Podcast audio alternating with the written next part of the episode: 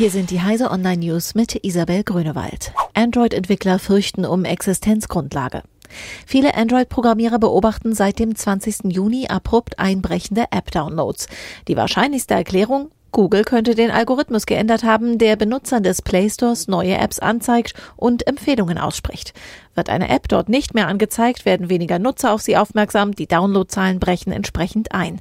Damit fallen auch die Werbeeinnahmen sehr stark, berichtet ein Betroffener gegenüber Heise Online und spricht von existenzgefährdenden Ausmaßen. Googles potenziell neuer Algorithmus bevorzuge die Apps größerer Hersteller, so der derzeit noch spekulative Vorwurf vieler Entwickler. Sedelmeier-Mörder haben kein Recht auf Vergessen im Netz. Die Mörder des bayerischen Schauspielers Walter Sedelmeier haben kein Recht darauf, dass ihr Name aus online archivierten alten Pressetexten getilgt wird.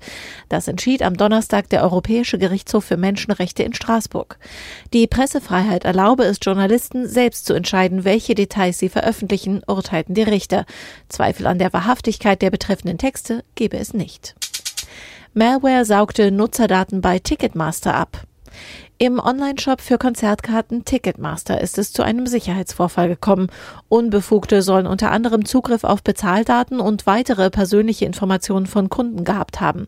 Das geht aus einer Stellungnahme hervor. Es sollen ausschließlich Kunden aus Großbritannien betroffen sein. Ursprung des Datenlecks ist eine Malware in einem Kundendiensttool des Drittanbieters Inventor Technologies.